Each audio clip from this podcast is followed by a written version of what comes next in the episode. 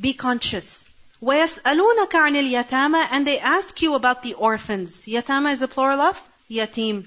So what was this question about? Specifically, the wealth of the orphans. Okay? Like for example, if a man, his brother died, for example, and his brother who died had a son. Now, basically, the son inherited a whole lot of money from his father. Okay? So now where is this son gonna go? He's gonna go stay with his uncle. Where is his money going? With him. Who's gonna take care of it? The uncle will. You get it? Are you with me or are you lost? Let me start again, okay? There's a guy, his name is Majid. His brother's name is Abid. Let's say. Abid has a son, Abdullah. Okay? Abdullah is only five years old. What happens? Unfortunately, Abid and his wife, they die in a car accident. Now, all the money they had, their house, whatever, a huge chunk of it is going to who? Their son, Abdullah. Now, Abdullah cannot live in a house himself. Why? Because he's only five years old. Who's he to live with? Some family. He only has this one Uncle Majid, so he moves into Uncle Majid's house. Right? But whatever stuff he had in his house, in his parents' house, like the dining table, the furniture, where is that to go? A lot of that stuff comes with Abdullah because Abdullah needs it. Okay? His bookshelf, his bed, whatever. His clothes, his toys, he needs it. So all of that comes. Even the money comes. Now of course, Abdullah's too young to take care of everything himself. Right? So who's going to be taking care of all of his finances? Uncle Majid. So Uncle Majid wants to know that can I charge, can I take, you know, because Abdullah goes to school, private school, I pay his fees every month.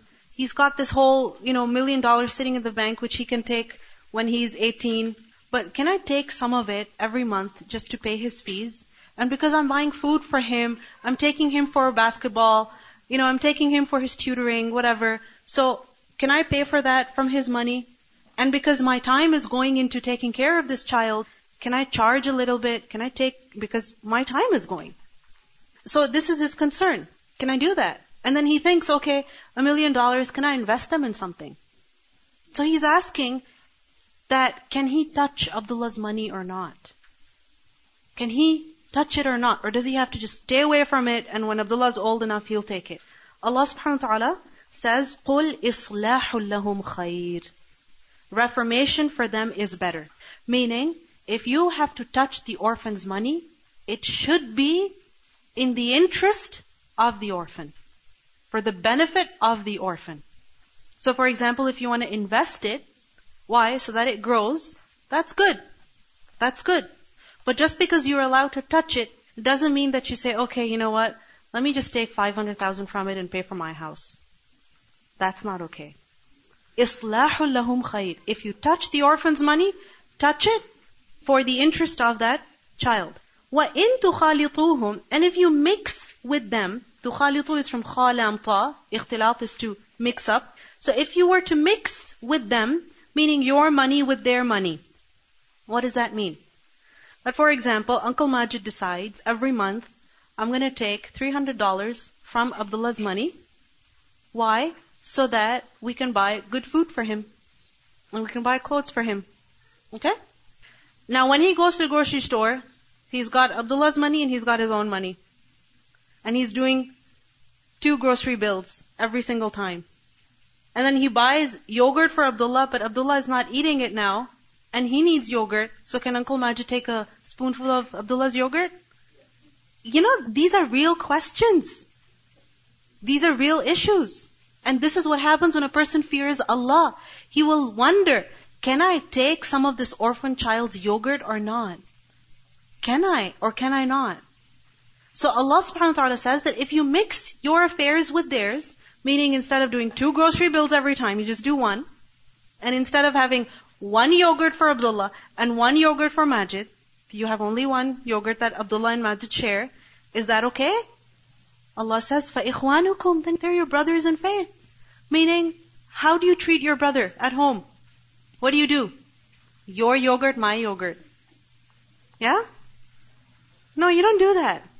When you go for groceries, are you like, okay, this is my sister's grocery, this is my grocery, this is my mom's, this is my dad's? No, you don't do that. There's one grocery bill for the whole family. Right? فَإِخْوَانُكُمْ This is normal.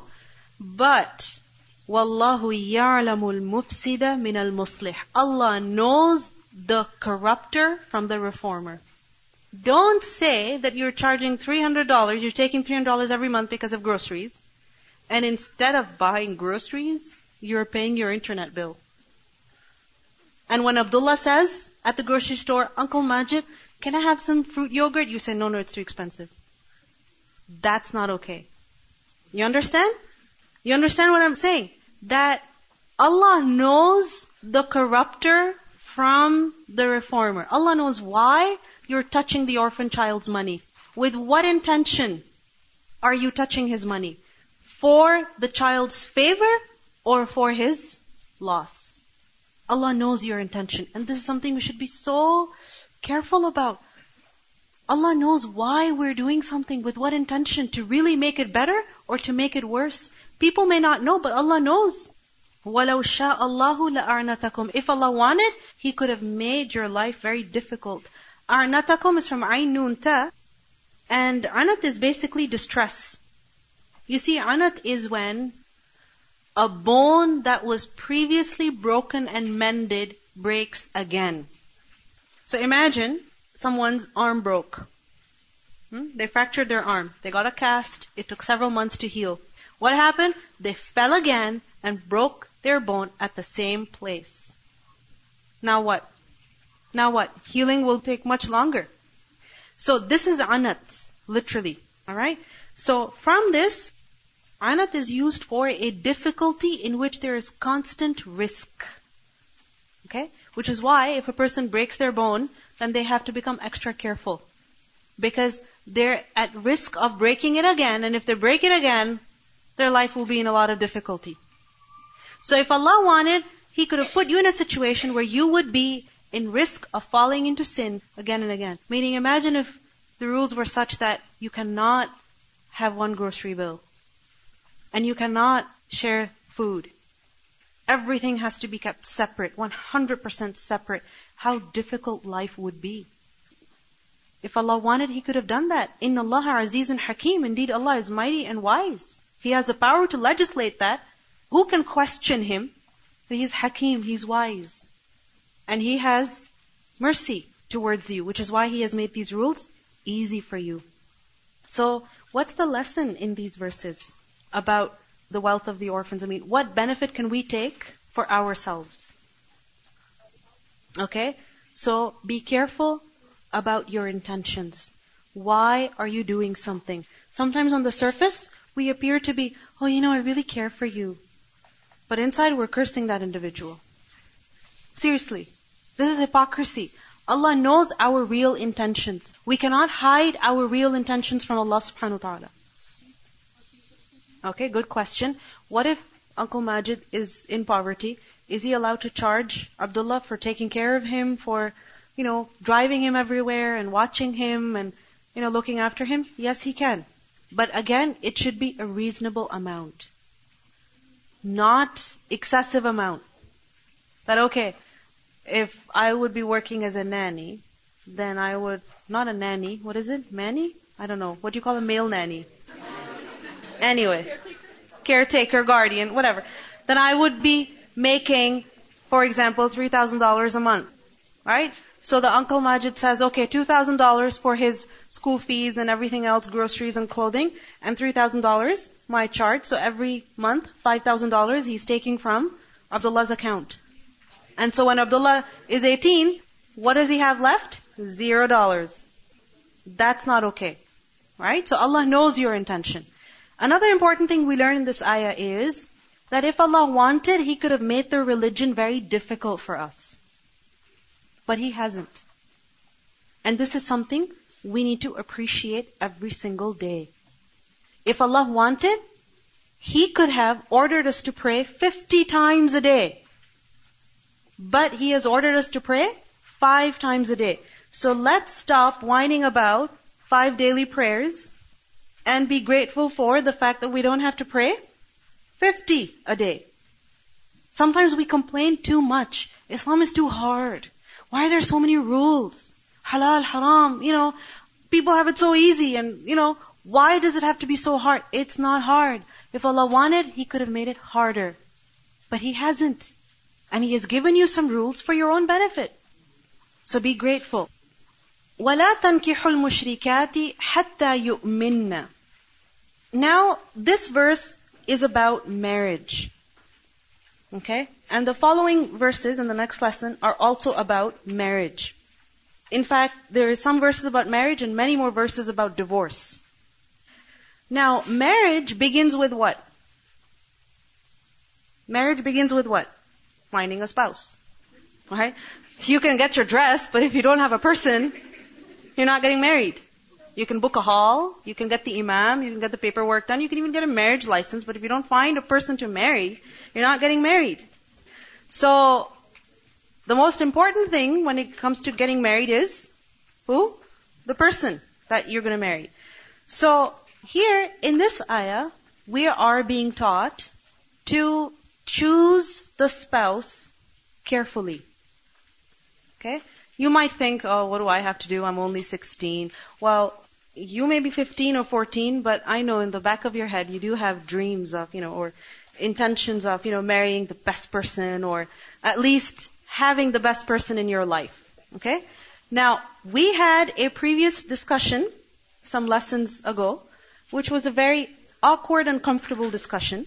And this discussion might also be awkward for you. But while I was preparing for this last night, honestly, I was like, how am I going to talk about this? It's weird for you to hear it. It's weird for me to say it. Okay?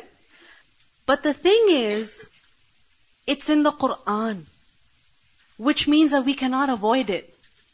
And it's in Surah Al-Baqarah, which we are told to recite frequently. Right? So, if it's in the Quran, then that means this is a discussion that should not be avoided. It should not be ignored. Because this is a real issue. It's a human issue. So in this verse, and this is just the beginning, this verse is about marriage. The following verses are about much more serious issues. And it's going to be awkward. It's going to be uncomfortable. But realize that if Allah has mentioned this in the Quran, it means that every single one of us should know about these issues and should be clear about these issues. Because when we don't talk about these issues, we don't know about them, we make decisions in ignorance. And then we regret later. Or there are problems in marriages. There's huge problems in relationships. And when it comes to marriage and relationships, I mean, typically, people are on one extreme where they make everything haram to be on the safe side. Or people say, forget about religion, do whatever you want. This is 2000 what? 17, right? So do whatever you want. But Allah subhanahu wa ta'ala has mentioned these matters in detail in the Quran because we are in need of them. We need to learn about them to live our lives properly. So marriage begins with finding the right spouse. Allah subhanahu wa ta'ala gives us guidelines over here that la tankihul mushrikat. This is to the men that all men do not marry mushrik women. Mushrikat is a plural of mushrika, and mushrika is a woman who commits shirk. What is shirk? To associate partners with Allah. Basically, idolatry. And also remember that there is a distinction between the people of the book, Ahlul Kitab, and the mushrikeen. Okay? Who are Ahlul Kitab, people of the book? They're the Jews and the Christians. So who are the mushrikeen? Everybody else. Okay? Even atheists, they would fall in this category. So, لا تنكحوا المشركات Do not marry mushrikat hatta yu'min until they believe. If they believe in Allah, go ahead. Perfectly fine to marry them. But if they don't believe in Allah, then do not marry them. وَلَا أَمَةٌ And surely a female slave that is mu'minatun, that is a believer, is خَيْرٌ مِّن مُشْرِكَةٍ She is better than a mushrik woman. A slave woman who believes in Allah is better than a free woman who does shirk with Allah. وَلَوْ أَعْجَبَتْكُمْ Even if she pleases you. Meaning, even if the mushrik woman is so pleasing to you, you love her, you adore her, you want to spend your life with her, you want to have your family with her, but she does shirk, Allah says, do not marry her. Same goes for women. وَلَا تُنْكِحُوا And O guardians, do not give in marriage al-mushrikeen to the mushrik men. Meaning do not give your daughters in marriage to mushrik men. Do not marry a Muslim woman to a mushrik man, hatta yu'minu until they believe. So if a mushrik man believes in Allah, leaves his shirk, then there's no harm in having your daughter marry him. And if you don't find any Muslim man, وَالْعَبْدُ مُؤْمِنٌ خَيْرٌ مِّن مُشْرِكٍ A believing slave is better than a mushrik man. وَلَوْ أَعْجَبَكُمْ Even if he pleases you. Meaning even if the mushrik man pleases you, even if you think that he would be the best person for your daughter. Don't do that. Why? Why is it that a Muslim, man or woman, is not allowed to marry a mushrik? What's the reason? Allah tells us Himself, أُولَٰئِكَ يَدْعُونَ إِلَى النَّارِ Because they invite to the fire. وَاللَّهُ يَدْعُو إِلَى الْجَنَّةِ And Allah calls to paradise. وَالْمَغْفِرَةِ And forgiveness بِإِذْنِهِ by His permission. وَيُبَيِّنُ آيَاتِهِ لِلنَّاسِ And He makes clear His verses for the people لَعَلَّهُمْ يَتَذَكَّرُونَ So that they take heed. They should pay attention and they should learn from this command. So, what do we see here? When choosing a spouse, don't just think about dunya. Think about akhirah also. You may find a person very attractive. You may find a person as the best partner for you. But if they do shirk, then yes, living with them may benefit you in this life, but in the akhirah, what's going to happen? You're going to suffer. So don't just think about now, think about the akhirah also. Now, the thing is that marriage is not just about having fun. It's not just about pleasure. It's not just about legalizing sex. No. Marriage is more than pleasure.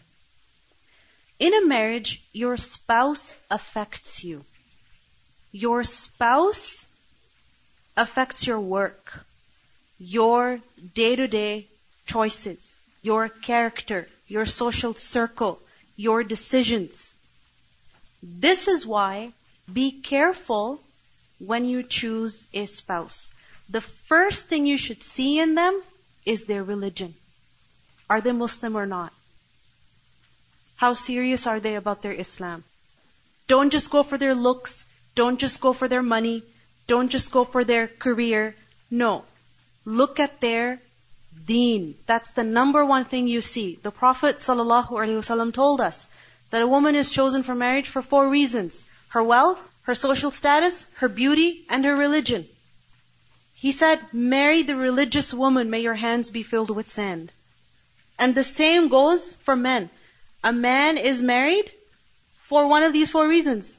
Either his money or his social status, his handsomeness or his religion. So what should a woman choose? What should she give most importance to? His looks? No. His deen. That's the number one thing. Deen. And then secondly, after that, also look at compatibility. Are you guys compatible or not? Are you going to get along or not? Or are you going to be always looking at things differently? He's from Spain, speaks Spanish, you don't know a word of Spanish, whatever, and you're from a different part of the world. Different cultures. You know, you don't even like each other. You don't even think the same way. And you just say, oh well, he's a Muslim. That's not enough. Islam is the number one condition, requirement. And then after that, you also have to see compatibility. Why? Because your spouse affects you. It's this person that you're living with every day of your life. You're around them, they're around you. You know, it's going to affect your language, your decisions, your work, your social circle. So, if you marry a person who doesn't have Islam in their life, what's going to happen to you? How are you going to practice your Islam? Have you ever noticed that people change after marriage? Have you ever seen anybody who changed after they got married? Yeah? I'm not saying it's a bad change, but I'm just saying people change after they get married. How exactly do they change?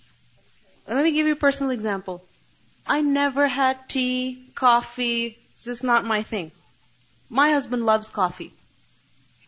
And now I cannot do without coffee. Like seriously. I love coffee. And if you gave me coffee like 10 years ago, I wouldn't have it. I just wouldn't have it. It was just not my thing. But eventually his coffee habits affected me also. You know, because every morning when you smell that coffee, you're like, mmm, I want it. You avoid it for like two, three, four years, five years, and then you're like, let me try it. And then the next day, I really liked it, you know. Let me have it again. This is just coffee. Imagine if a person is doing shirk that you're living with. Are their decisions not going to affect you? They will. Their character is going to affect you. They don't have any issues about halal food, haram food, alcohol, gambling. They're going to indulge in those things and you will be pulled right into it. How much are you going to say no? How much are you going to criticize your spouse? So you can't live with these daily battles. So this is a mercy from Allah subhanahu wa ta'ala where He has commanded us to choose the spouse wisely. Secondly, somebody asked a question that they heard that a Muslim man is allowed to marry a non-Muslim woman a Muslim man is allowed to marry a woman from the Ahlul Kitab, which means either Jewish or Christian. Okay? A Muslim man can do that. But a Muslim woman is not allowed to marry a Jewish man or a Christian man. You might say, not fair. Hmm? The thing is, a very important concept you must understand. What is hierarchy? What is hierarchy? Can you tell me? You see, in a school, who has the most authority? principal. Then, vice principal. Then, your teachers. And then, you finally. Right? Finally. Maybe you come like way at the bottom of the food chain or whatever you want to call it. Right? Um, all the rules, restrictions are for you and everybody's just bossing around. The point is that you could say, it's not fair that the principal can do something that I cannot do. Or a vice principal may say, it's not fair that the principal can do something that I cannot do. We should be equal. No. Equality is good in many situations, but a hierarchy is needed in many situations also. You need to have somebody who's in control. Somebody who has the final say. This is not necessary in every situation, but in some situations. Alright? Like for example, if you're driving, and the person sitting next to you and the person sitting behind you is constantly telling you, can you speed up? Can you slow down? Can you be careful? Can you go in the right lane? Can you change the lane? Can you turn right from here? Can you not take the highway? Can you take this exit? What do you call such people? Back seat drivers. Annoying people. And then what do you say? I remember once I was driving and my brother was constantly criticizing me. You know what I did? I just parked on the side. I said, drive. He said, thank you I said, go ahead, you drive. I'm not driving. So the thing is that you can only have one driver for the car at a time. Yes, two people may be able to drive it in the sense that both are insured on that vehicle, but at a time, only one individual can drive it. Correct? And if two individuals start driving it, what's going to happen? What's going to happen? What happened with me in that situation was that I kept taking the wrong exit because he was distracting me, annoying me, constantly criticizing me. I couldn't focus on driving. Right? So that can happen with you. The point is that, write this down. Equality is good in many situations, and hierarchy is good in many situations also. Okay? Now, in a marriage, in a marriage, there are two people mainly, a husband and a wife. Right? But when it comes to certain matters, Allah subhanahu wa ta'ala has made the husband the in charge. Ar-rijalu. Okay? The husband is the in charge. The husband is in the driver's seat. It doesn't mean that he's better in every way. No. It just means that he has been given a responsibility that a wife has not been given. This is the hierarchy within the marriage. And I'm talking only about the marriage. I'm not talking about, in general, all the time, men are bosses of women. No. This is, I'm talking about just the relationship of marriage. Okay? So the thing is that a Muslim man is allowed to marry a Christian woman. Why? Because who's the boss in this relationship? The husband is. But if a Muslim woman marries a Christian man, you know, the power dynamics are not the same. Man, in many cultures we see that men are more dominant than women. Right? Even in societies where men and women are supposed to be equal, many times in a relationship, men, because of their power or because of their ego or whatever, they just take over. Right? And I'm not saying that's good or that's how it should be. That's just the reality. So Allah subhanahu wa ta'ala has saved us, has protected us from potential danger, from potential harm to our deen. Alright? But when it comes to mushrikeen, then no. A Muslim man cannot marry a mushrik and a Muslim woman cannot marry a mushrik either. Is that clear? The reason is that in a marriage also you're not just looking for fun now, you're looking for eternal success. The dunya and the akhirah. Inshallah we'll conclude over here. سبحانك اللهم وبحمدك أشهد أن لا إله إلا أنت أستغفرك وأتوب إليك. السلام عليكم ورحمة الله وبركاته.